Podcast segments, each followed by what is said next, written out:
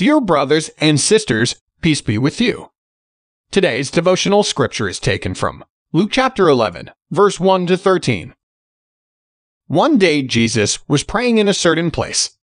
When he finished, one of his disciples said to him, Lord, teach us to pray, just as John taught his disciples. He said to them, When you pray, say, Father, hallowed be your name, your kingdom come. Give us each day our daily bread. Forgive us our sins, for we also forgive everyone who sins against us. And lead us not into temptation. Then Jesus said to them, Suppose you have a friend. And suppose the one inside answers, Don't bother me. The door is already locked, and my children and I are in bed. I can't get up and give you anything.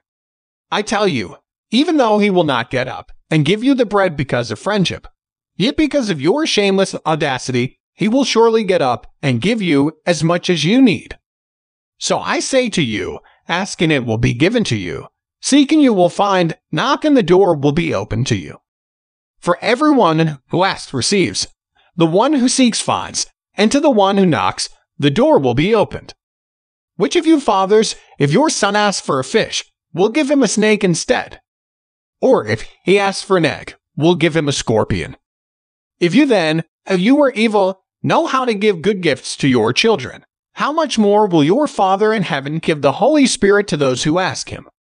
Let us pray. Lord Jesus, teach us to pray. Amen. God will meet all your needs. Today's devotion is brought to you by Growing Faith Home Ministries.